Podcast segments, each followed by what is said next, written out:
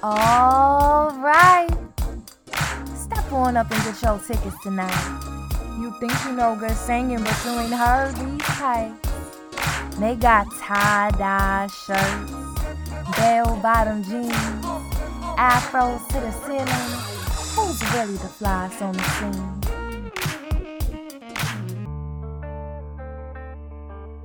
Too often we hear our grandparents and elders mentioned back in the day, but we can't even begin to imagine what it was like back then. Black Americans were drafted into World War II, forced to fight for a country that didn't see them as human. Those that survived came home only to fight in a continuous war. Shortly after, the Civil Rights Movement began. Black entertainers during the Civil Rights Movement weren't allowed to perform in certain theaters, couldn't use the same restrooms, and weren't even allowed to walk inside of certain restaurants and establishments. However, they made history by showing off their talent to those who didn't believe in them. No matter the color of their skin, they still had potential.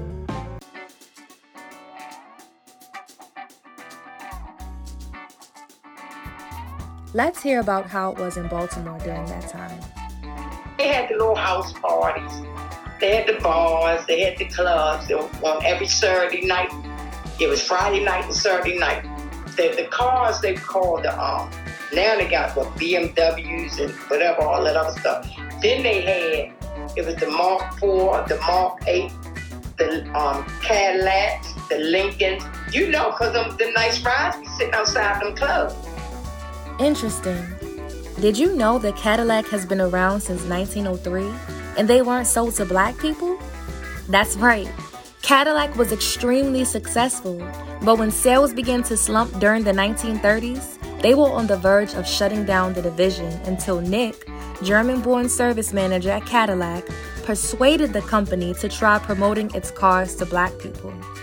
Can you believe that it was company policy not to sell Cadillacs to black people? However, as soon as white customers were disappearing due to the economy, Nick persuaded his bosses to actively court the black consumer. When this shift occurred, the company ended up selling enough cars to make the Cadillac division break even. Although Cadillac exploited the desire for prestige, they were also the first luxury automobile brand to strategically market directly to black consumers when other brands did not.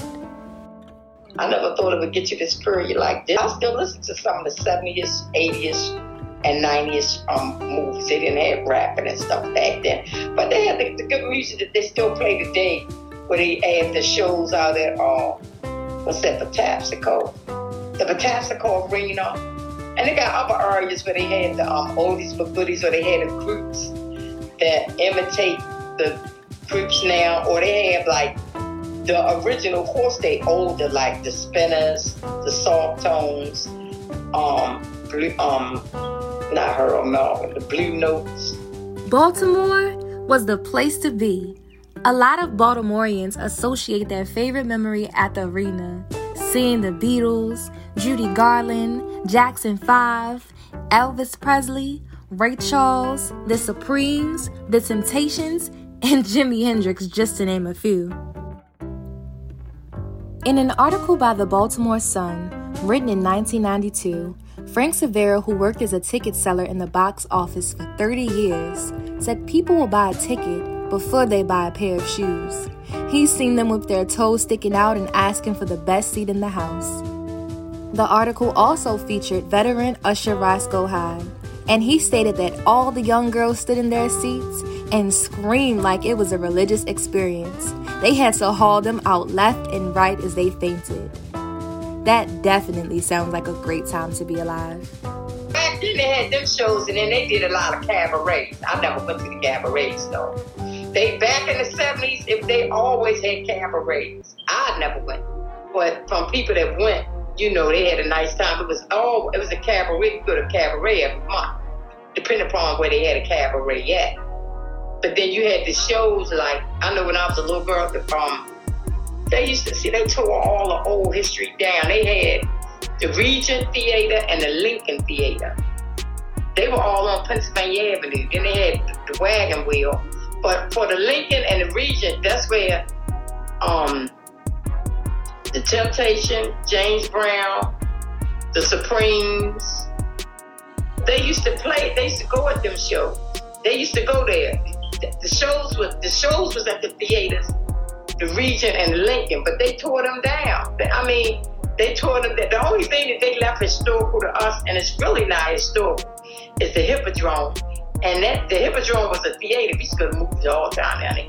But the Hippodrome, they made that a theater where they do shows.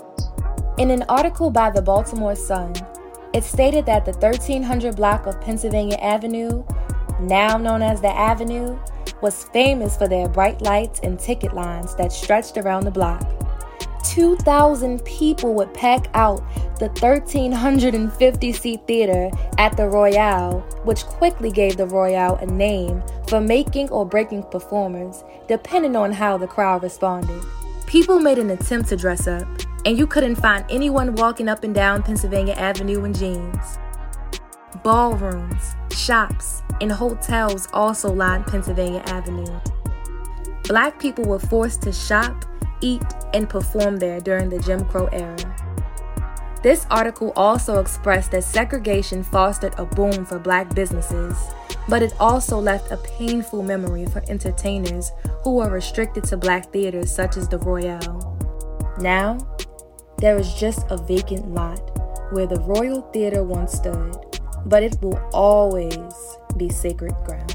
Most of the history that Baltimore has, like the theaters and stuff, they should have left the Lincoln. They should have left the Regent. I could see if they could have left the Met. But the Mayfair 1, Mayfair 2, that's gone. So the only thing they left us was the Hippodrome. That's it.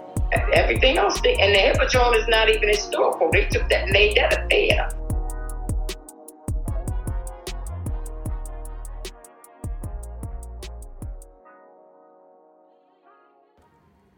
Baltimore Legacy Voices is an initiative brought to you by the Greenmount West Community Center Foundation.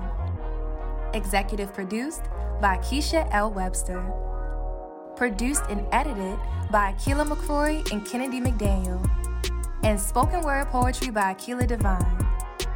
You can find Baltimore Legacy Voices at greenmountwestcc.org and wherever you listen to podcasts. Thanks for listening.